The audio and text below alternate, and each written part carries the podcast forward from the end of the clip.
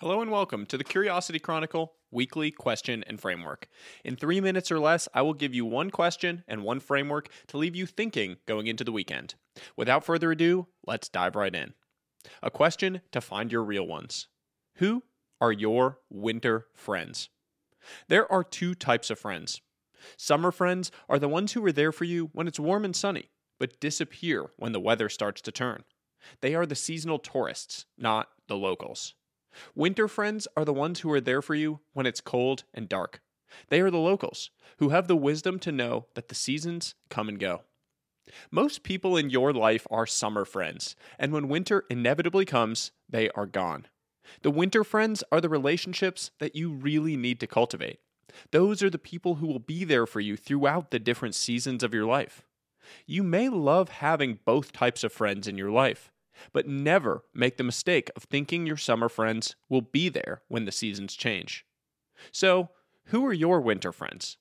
Who are the locals that have been there for you when the weather turns? Cherish them. Be one to someone else. A framework for simple productivity the 3x5 note card strategy. I've tried every fancy productivity system, but I've found the painfully simple strategy that works for me a 3x5 note card.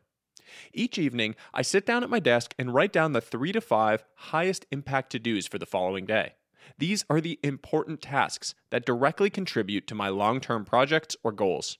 The list is pure. I specifically avoid writing down all of the miscellaneous, urgent, and unimportant to dos. In the morning, I sit down at my desk for my first focus work block and start at the top of that list, working my way down and crossing off the important items as I get through them. My primary goal is to cross each item off the list by the end of the day. I am intentionally conservative in the number of items I write on the list. It's usually three, sometimes four, and very rarely five. I never want to end the day with open items, so being conservative helps me accomplish that and get the extra rush from getting through more than I expected.